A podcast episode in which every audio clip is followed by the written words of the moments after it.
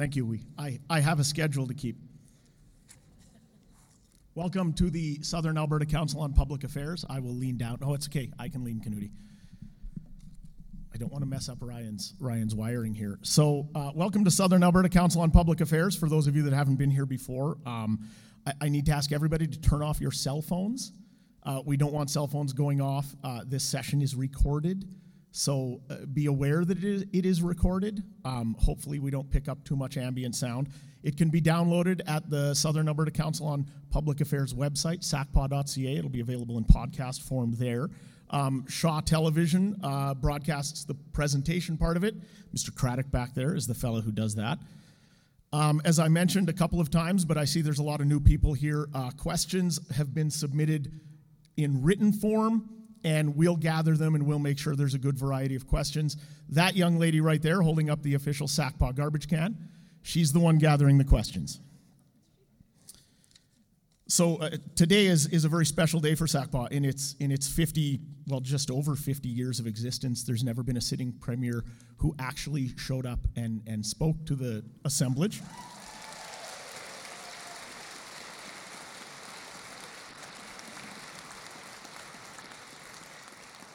And, and that's amazing for two reasons. One, that it, it takes a lot of guts to do something like this because we do not, we got nothing from the Premier's office that says these are the only t- kinds of questions you can take. There are no conditions on this. So the questions that I sift through will be the questions that you all submitted. Uh, there's nothing preordained, and, and that, takes, that takes a lot of guts. Uh, for the second reason is that in 2015, uh, when the NDP took power in Alberta, I was promised an apocalypse and that apocalypse never showed up. So SACPA made it to 50.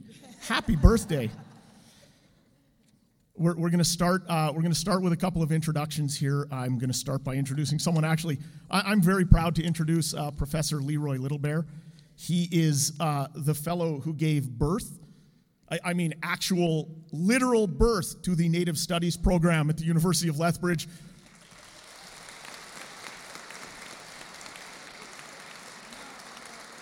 But he, he did, he did not stop there. He ushered it through those difficult teenage years when it rebels and it doesn't listen to him and things like that. And he carried it through for almost 30 years and, and made it, I, I, mean, a shining light in Alberta's university scene. Uh, I interviewed him once in, in around 2003 when he won a Distinguished Alumnus Award. And, and he said to me, he said, education is the solution to all your problems. But he, but he said it like this He said, Education is the solution to all your problems. I don't know if that's how he meant it. That's certainly how I took it. And so ever since that day, I've tried to remain as educated as possible.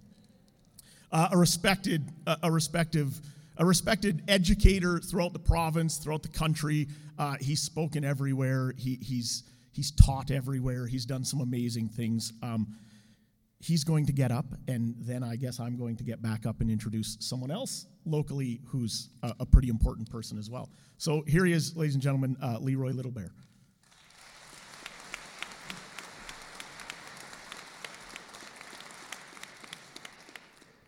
Thank you very much.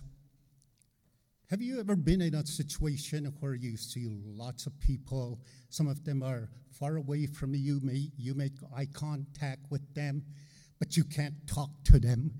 So you just give them a little wave. We call that a microwave.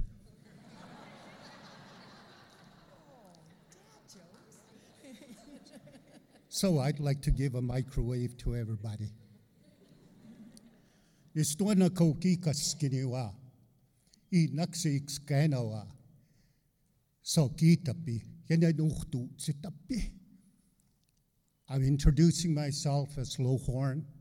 I'm of the Small Robes Band of the Blood Tribe, and we belong to the Blackfoot Confederacy. Thousands of generations of our people have come and gone on these northern plains, living in eco bio balance with the totality of the territory That, ter- that balance included keystone animals like the buffalo. That balance results in a spirit mutual between humans and the environment. It is with that spirit that I would like to give a special welcome to our Honorable Premier to Southern Alberta. I won't mention the when. And it's with that spirit that on a daily basis we continue to relate with. And in that spirit, I'd like to sing my clan song to welcome our honorable premier and to maintain that mutual relationship between the land and the people of southern Alberta.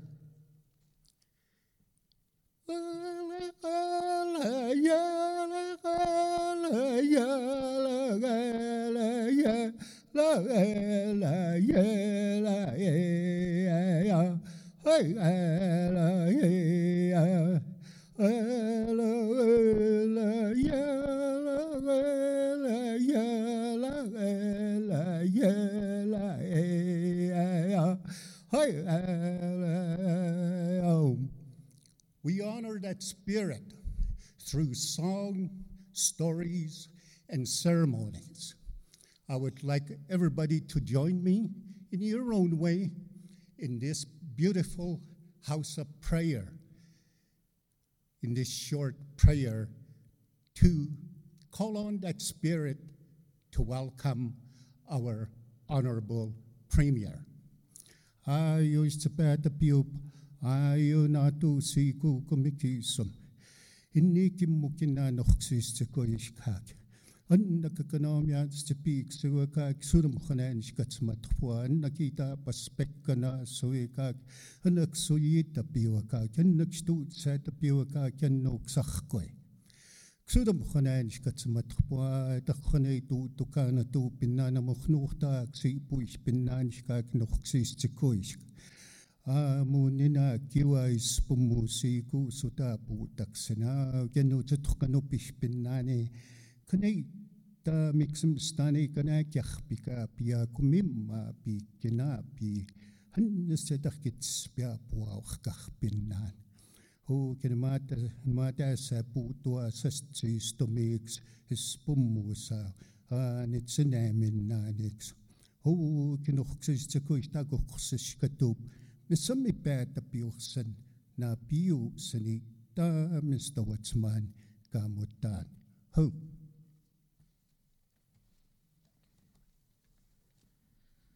Thank you, Leroy. That was beautiful.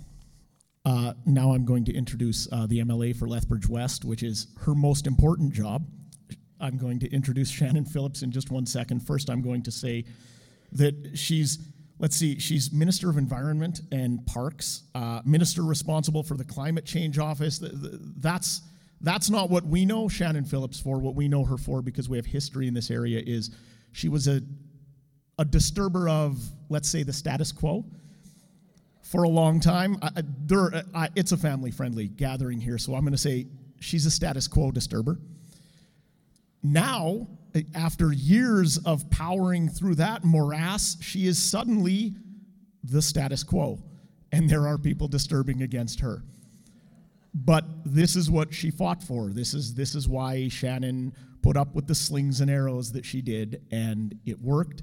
Uh, she's MLA for Lethbridge West, and here she is, Shannon Phillips.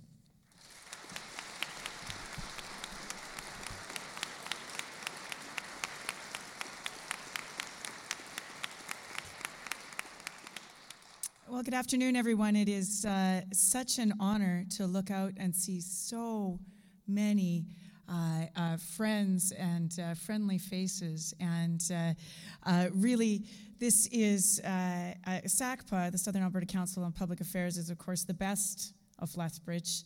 in so many ways. And I am so honored to share this time and share the best of Lethbridge with our Premier. Uh, this afternoon. And uh, I'm not going to take too much time in introducing her uh, because you know her.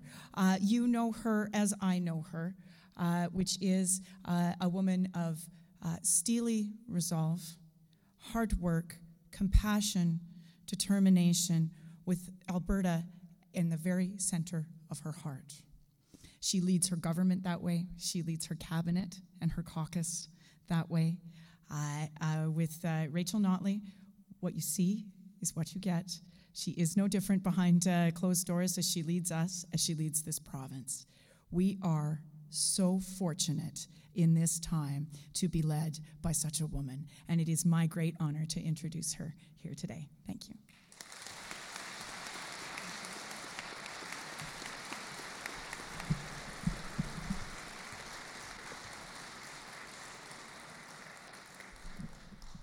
Well, thank you very much for that very kind introduction, Shannon. And uh, it's really a pleasure to be here with uh, um, uh, both Shannon and Maria uh, from uh, our NDP caucus, and uh, as well, thank you, Leroy, for that beautiful welcome. That was that was wonderful. Um, and of course, I would like uh, as well to acknowledge that we are gathered here today on traditional Blackfoot territory, and would also like to acknowledge the Metis people of uh, Alberta, who we know share a very, very deep connection with this land. And uh, I'd like to uh, thank you for inviting me uh, here uh, to speak today uh, at, uh, at, at SACPA.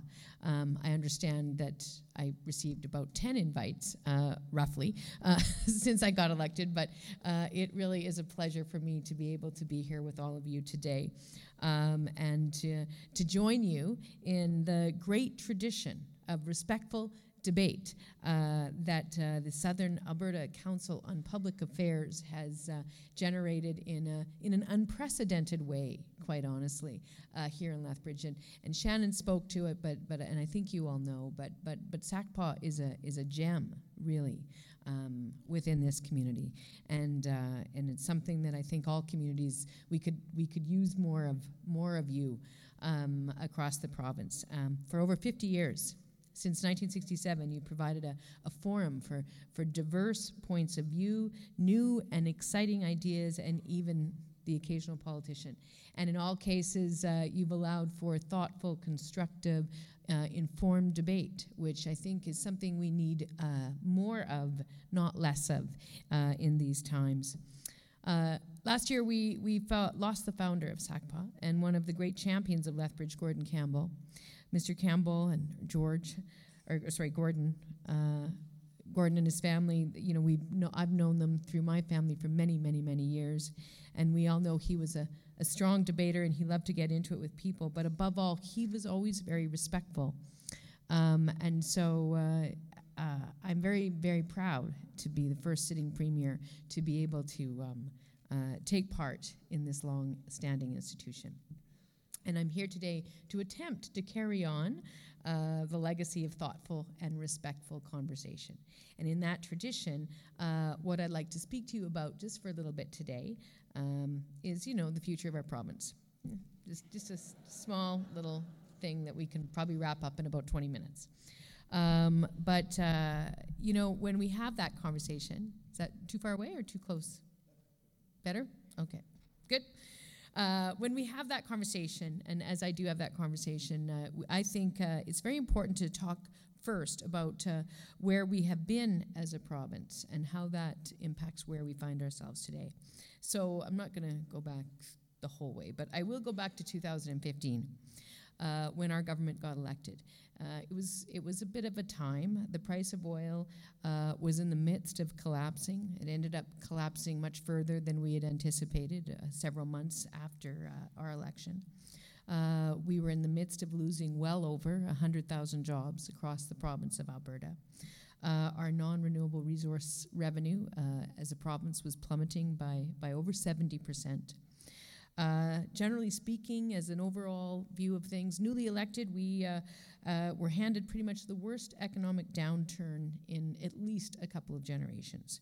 So, you know, one might say our timing was absolutely perfect. Um, you know, that these how, how these things go. But here's the thing, you know, being a progressive government, governing during a severe economic downturn, in my view, that is actually where the rubber really does hit the road. Um, up until that time, austerity had been the name of the game every time an oil boom turned to bust. Uh, we'd see cuts to already crowded classrooms. We'd see hospitals blown up. And once again, we'd hear the odd logic that somehow our economy would get stronger if we could only more lay, people, uh, lay more people off. Uh, but, you know, for us in our government, uh, austerity, it just it wasn't on. Was not the way we were going to go. We said that the economic recovery would be different because it would be a recovery that we would uh, stimulate, and then once we started to see it happen, we would ensure that it was a recovery that helped everyone in the province, not just a few people. Um, and we decided that what we would do is we would focus on the needs of everyday people and families as we did that work, creating good jobs, protecting public services, and making life more affordable for families who were struggling. So, let me start just a little bit about the work that we set to do as, uh, as far as it related to the matter of creating jobs. To create good jobs, we put tens of thousands of Albertans to work building our province. Now, given the size of the infrastructure deficit that we inherited, it wasn't actually terribly difficult. One of the many areas where, we, where investment was needed was our schools. Not the only area, but one of them. Parents and, te- and, teachers across the province had been saying so for years. They were sick and tired of the government sending out press releases and additional press releases, followed by more press releases, and then finally the, the inevitable press conference where the sign was actually put up in the field where the sign then remained in the field. Um, and uh, in all those cases, promising new schools where none were ultimately built, or very few. Well, we promised to build new schools, and then we followed through. When we got elected, we discovered that a number of the schools that had been previously promised had not actually been funded. So the first thing that we had to do was to fund the schools that Albertans had been promised.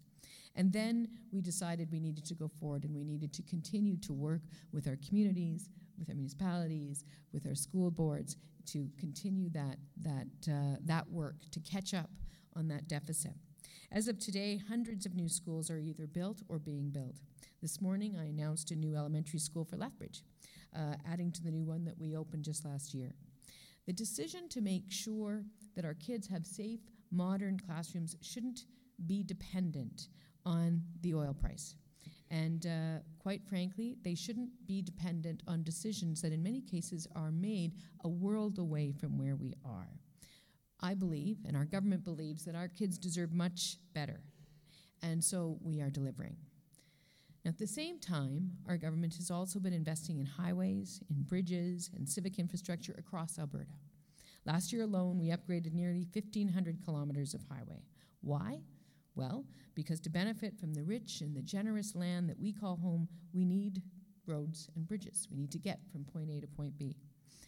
They connect workers, they connect resources, and they connect Albertans to the world.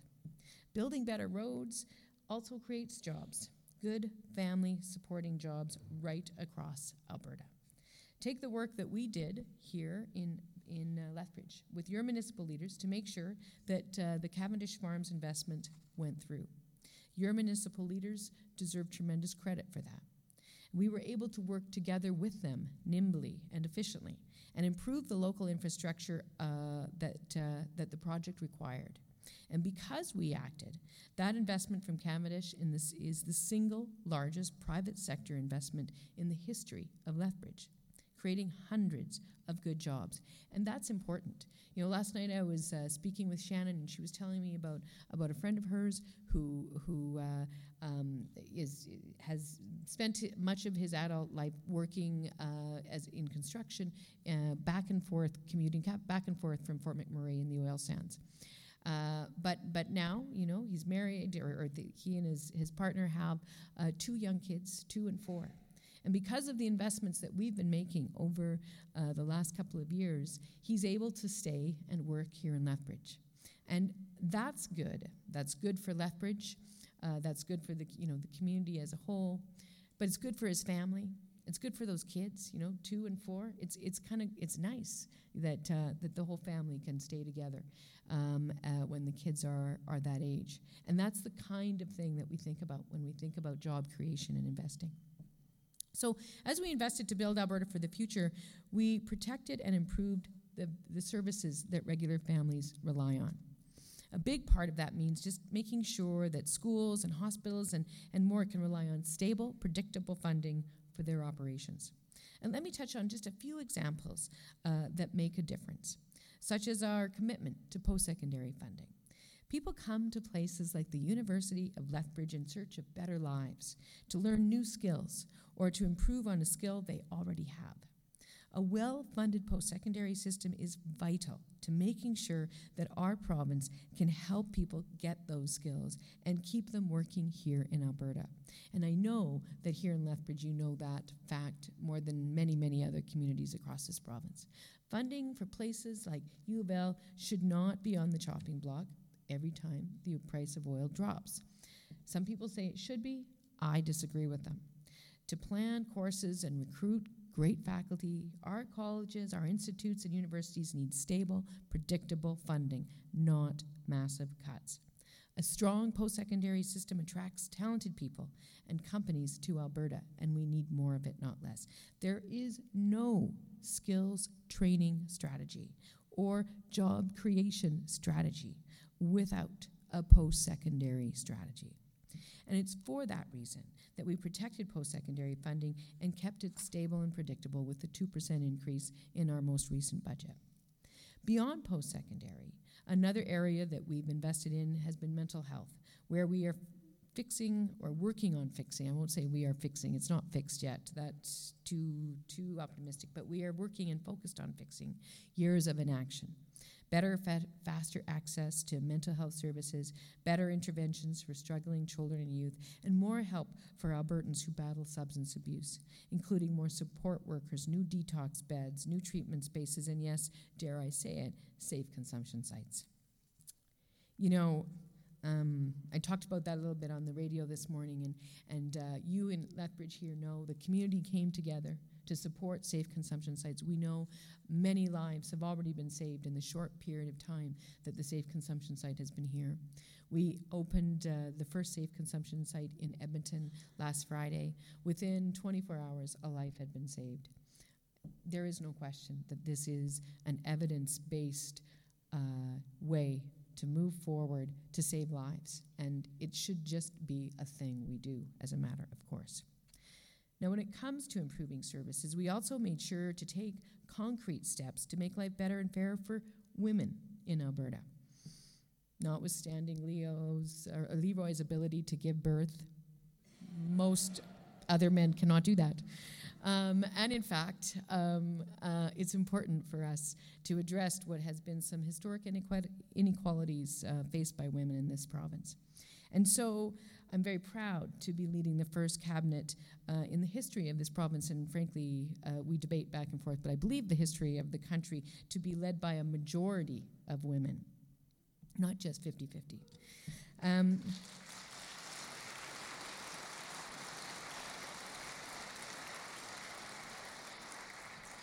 And that fact is reflected in every decision that we make. We are actively working to recruit, to recruit more women to our agencies, our boards, and our commissions.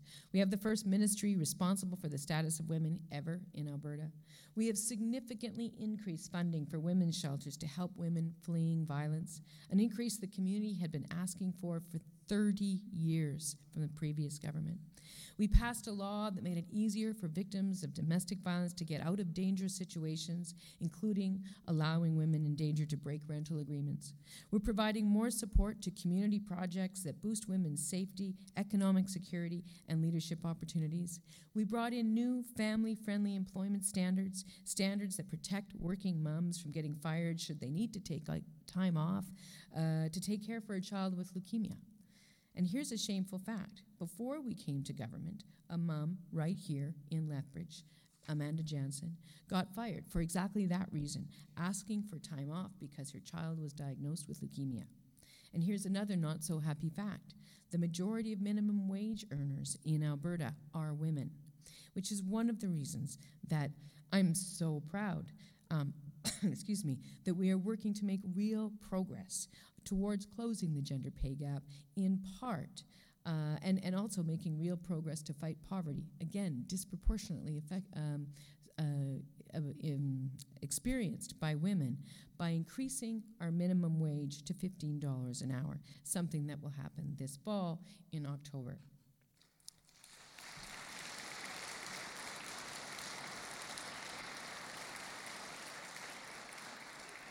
And on that point, I'd just like to thank some of the amazing business owners just from here in Lethbridge uh, Erica Plum, Kyle at Andrew Hilton Fine Wines and Spirits, Wallace and Callie at Kapow Comics. These are all uh, business leaders and entrepreneurs from Lethbridge who've welcomed the wage increase and fought for it.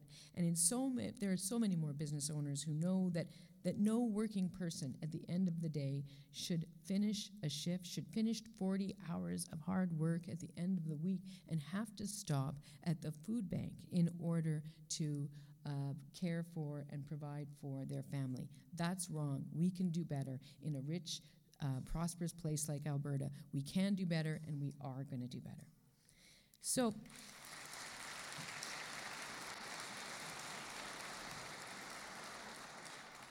Raising salaries for our lowest paid workers brings me to the final way that we are working to support people through the downturn by making life more affordable.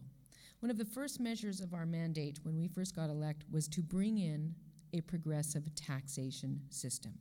We asked those who had benefited and were still benefiting the most from the boom times to contribute just a bit more to help others throughout the downturn and onward.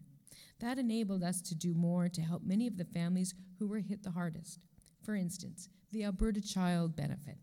It has been heralded by many as one of the most significant anti poverty measures introduced in Alberta in a generation.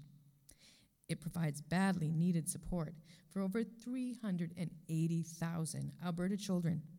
That's hundreds of thousands of families who have a bit more for the essentials coats, toques, and if spring ever decides to come, which actually it kind of did come today, uh, rubber boots to keep little feet dry.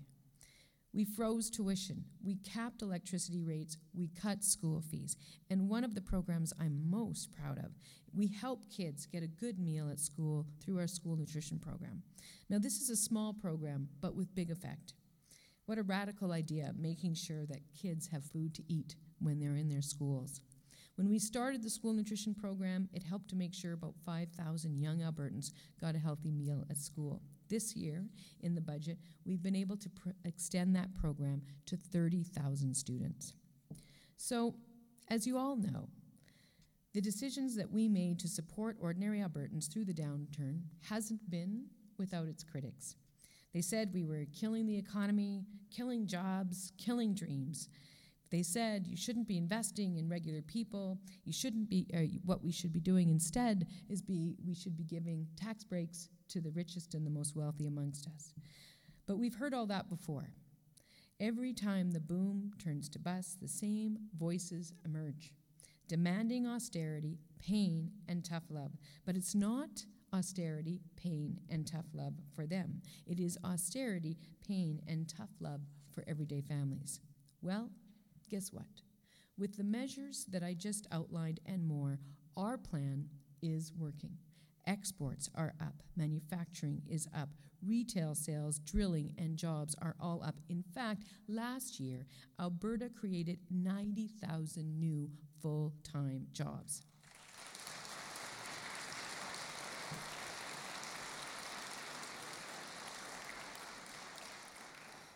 Today, there are 2.3 million Albertans working, the most people working than ever at any point in our history. Those are all positive signs. But before you know people think that it's all you know ticker tape parade time, it's not. We know that we are not there yet. Not everyone yet has benefited from the recovery. And as far as I'm concerned, and as far as the people in my government are concerned, an economic recovery that doesn't reach everyone is no recovery at all.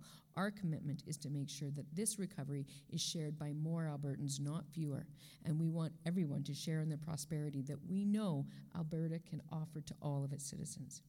So, with the recovery on its way and things starting to look up, the question before us now is this How do we keep it going? How do we make sure it's built to last? And how do we make sure it's built for working people? It's to that question that I'd want to finally turn. With the recession beginning to fade into history and the economy growing and creating jobs, Alberta faces a different set of economic circumstances than, that call on us to adjust, not discard our strategy. We are doing this in two important ways. First, by investing to diversify in our economy, and second, by charting a responsible path to a balanced budget. Let's look at each of these in turn, beginning with the economic diversification. We all want to get off the resource royalty roller coaster. It's no way to budget, and it creates unnecessary uncertainty for hundreds of thousands of ordinary families. And while it will take time to diversify our economy, the days of sitting back, crossing our fingers, and hoping that things will diversify themselves are done. We must move on all fronts. We must get top dollar for the energy resources that we do export. We must create good jobs in diversified energy and in green energy. We must get more value out of our energy products here at home. We must support new and emerging industries across all sectors of our economy. And we must make sure that Albertans have this training and the skills that they need for the jobs of tomorrow. All that work is now underway.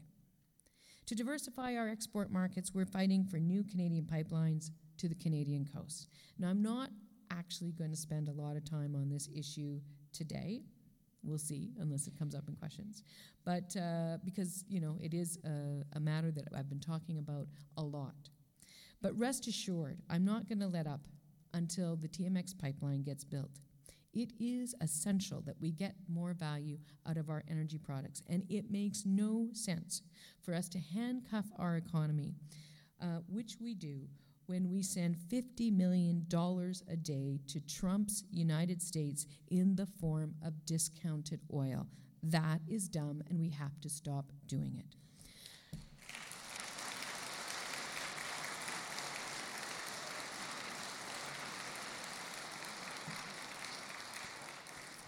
when it comes down to it, even if oil and gas isn't as prevalent here in, in, in Lethbridge as it is in other parts of the province, this pipeline fight is about you because it is these are our resources as citizens of this province. And we are, they also help to support our other resources our hospitals our schools our communities. And we're going to keep fighting for those resources for all of them because we know that's what albertans rely on. Here's the other thing about this pipeline uh, which some of you here probably know more than many Albertans because of, uh, of, our, of our Minister of Environment. It is backstopped by the strongest, most comprehensive climate leadership plan on the continent. An accomplishment that, excuse me, that quite frankly owes a great deal to the incredible work of, as we've already uh, introduced or talked about, your local MLA and Minister of the Environment, Shannon Phillips. Oil sand, yeah, give.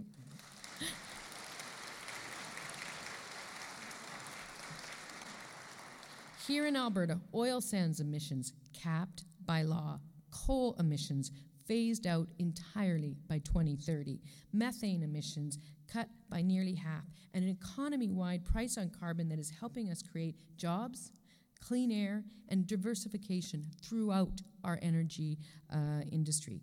5,000 megawatts of renewable energy will be built by Alberta by 2030.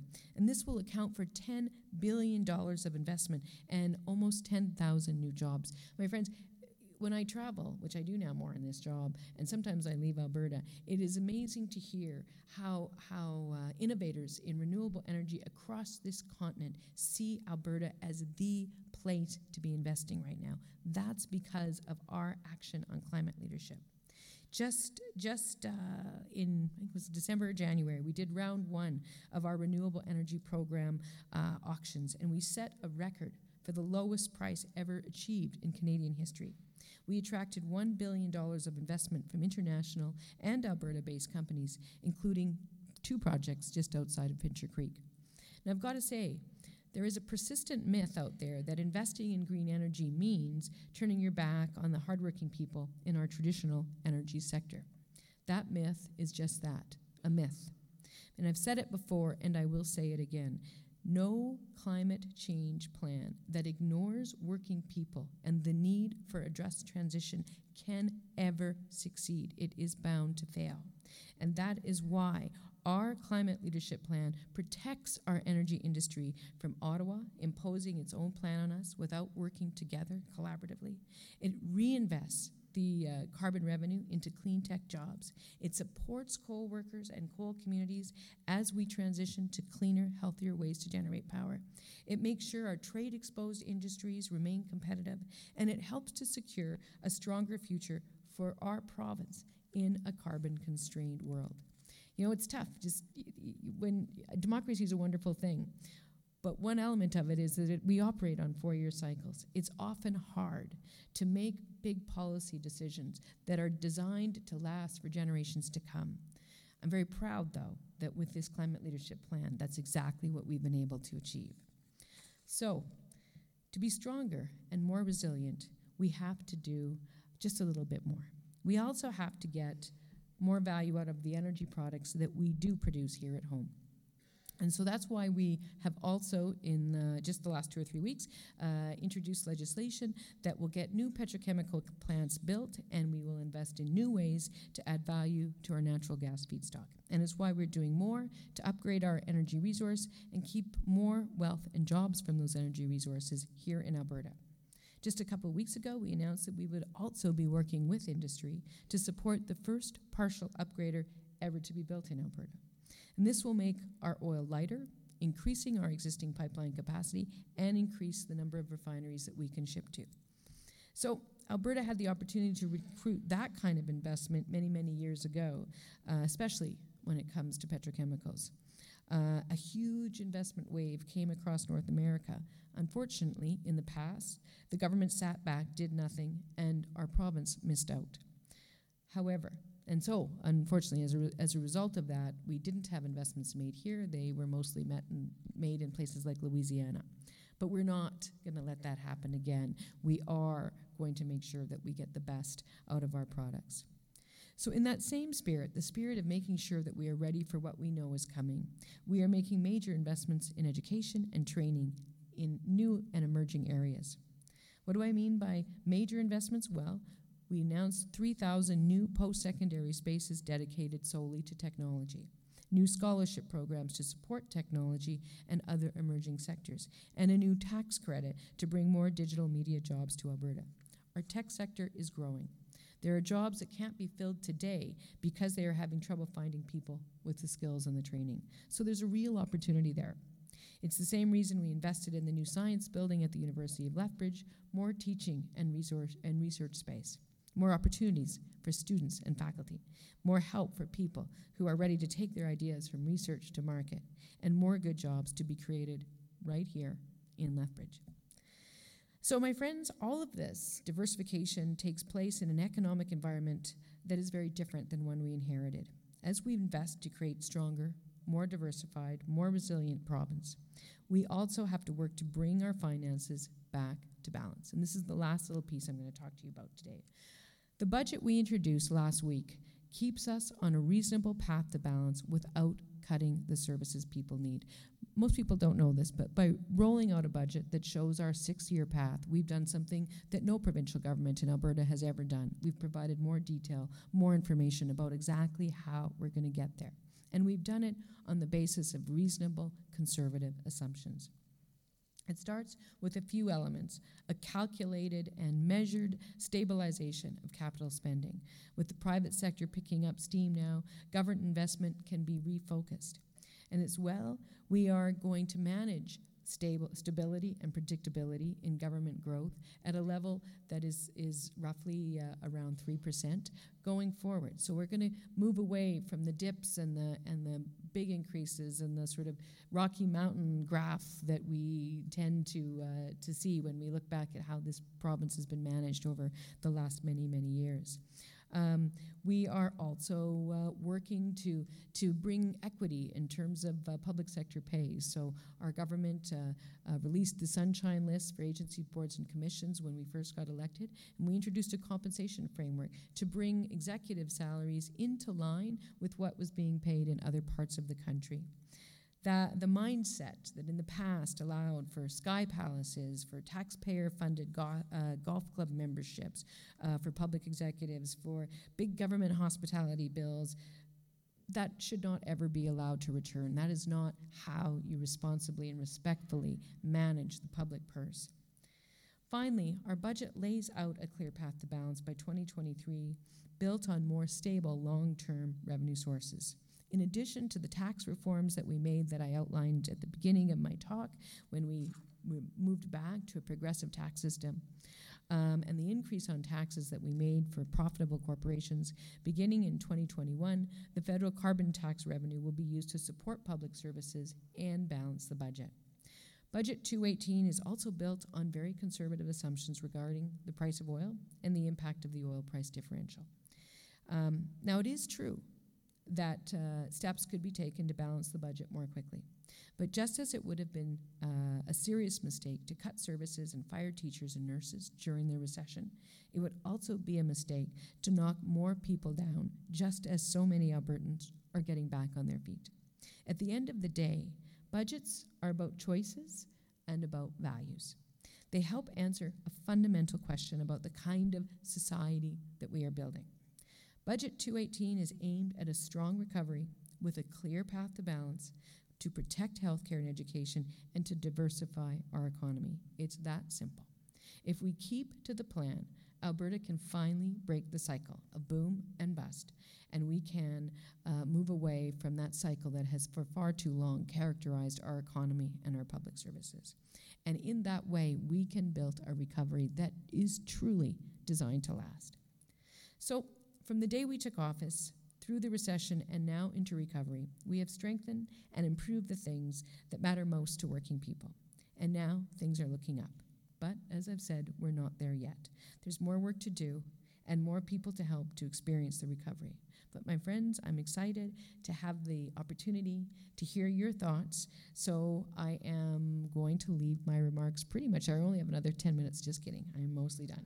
Uh, I really, really, really do uh, thank you very, very much for the opportunity to speak with all of you. And I look forward to, to hearing your interesting questions. And, and again, I feel uh, uh very privileged to be able to be here in, in a room of so many engaged and thoughtful citizens uh, here in the amazing community of Lethbridge. So uh, thank you for listening so quietly um, for such a long time uh, to all that I've had to say. And um, it's been a pleasure to address you. Thank you.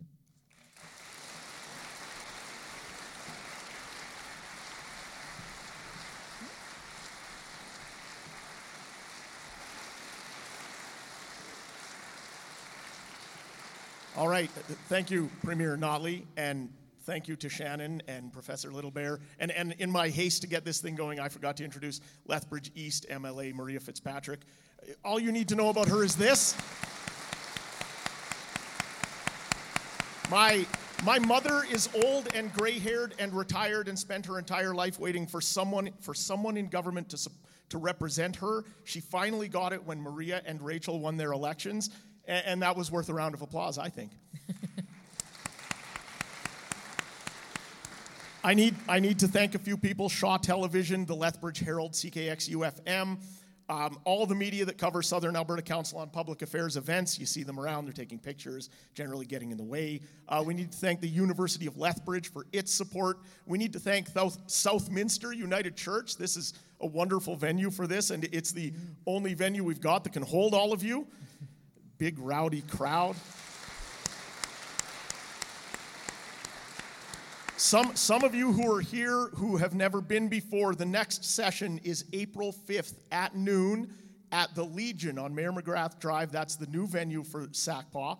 Uh, it's wonderful. Uh, we're looking forward to seeing a lot of you there because a packed house is really good for the speaker. And the speaker this next week will be Brian Kolb from the university. Dr. Kolb is probably one of the 10 smartest people in North America when it comes to neuroscience. He's going He's going to be talking. His speech, the topic is Can Neuroscience Help First Nations Communities Heal? Uh, I've interviewed Dr. Kolb before for various newspaper pieces. He's one of the two smartest people I know. It, he's, he's absolutely amazing. It'll be a, an absolutely great talk, so please come on out. Um, sessions are again available for download on sacpod.ca or on iTunes. All the everywhere you get a podcast, you can get this session in its entirety. And I've talked quite enough, so now I'm just going to jump into a question. Uh, we get a lot of really good questions. I, have tried to pick a couple that sort of stay on topic, uh, and I'm going to hit you with two right off the bat, and they're going to be fast. The first one is uh, why build a pipeline when non renewable energies, uh, when this energy use is going to be phased out? And, and secondly, the, the carbon tax you talked about what the money's going to, will there be a dollar for dollar accounting of where that carbon tax is going? Okay, well, uh, let me just start with the with the, with the pipeline. Um, the reality is is that uh, we uh, that that the world is going to need non-renewable resources for some time to come. It is true that that across the world we are seeing uh, a, a really sort of revolutionary technologies and revolutionary levels of effort to reduce our reliance on non-renewable resource energy. But but it's it's not going to happen uh, in in the uh, short term by any means. And uh, it's primarily for industrial development. When you when you invest in in major capital uh, industry uh, projects that that are pr- uh, based on non-renewable energy resources, then you're going to use those for the length of that investment. That's just the way it is. So as, a, as a nation, we have a choice. Uh, are we going to provide our resource uh, to that market and use the, the, uh, the profits from that resource to reinvest in our own diversification, uh, in our own economic repositioning, uh, in our own community development? Or are we going to just let that uh, slip away from us. The fact of the matter is, is that um, uh, the non-renewable, the energy sector contributes a massive amount to our economic uh, health, our economic growth, uh, and to jobs and wealth generation in, in the country of Canada. And so what we need to do then is make sure that we get the best return on on this product that we possibly can, um, and and that's what this pipeline to Canadian Tidewater is all about. Uh, if we don't do that, then we we end up selling into a market that has become our biggest competitor, and and we become uh, subject to the decision making of the people who run that particular market. And you know we're not going to have a long conversation about that right now, but uh, let's just say that it, you know the U.S. is one market, but perhaps we should, you know, hedge our bets a bit and find some other places that we could sell to. So that's the point. And the other point is that uh, the minute you start putting uh, the, the the product will be produced and sold regardless because the investment is already there uh, in the capital.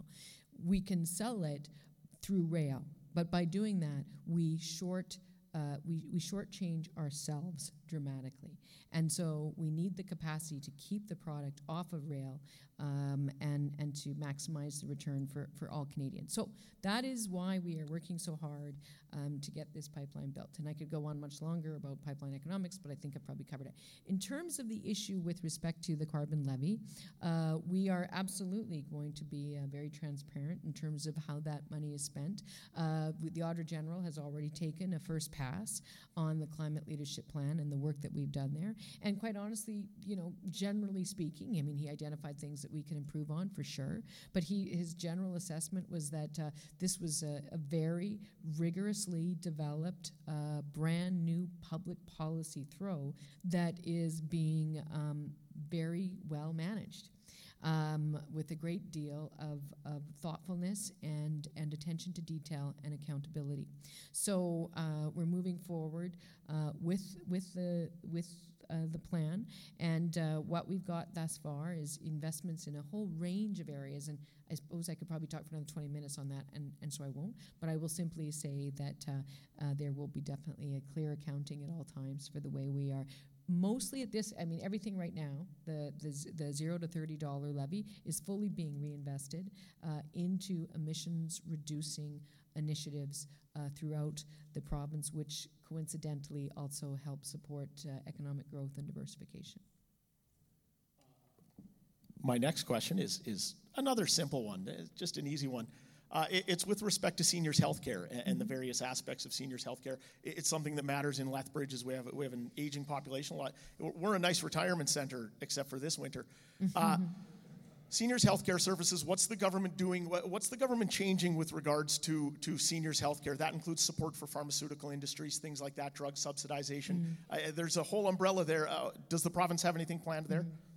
Well, at, at this point, what I, I mean, I, I, would say that probably the, the hallmark feature of, of our work on that, uh, and, and this sounds often very boring, and I wish I could sort of sit, throw up a great big flashy thing, but, but honestly, uh, stability and predictability in terms of funding uh, our public health care system is fundamental because every time you blow something up and try to create something new, as happened almost every two years with the previous government, in part because they were constantly experimenting with ways to privatize more um, you then uh, undermine the quality of service. So that's, of course, the first thing. But that being said, uh, we, uh, we, we ran on the commitment to create new long term care spaces. We've already reached the target that we ran on in terms of the new spaces that have been created, but we're hoping to, to go well beyond that.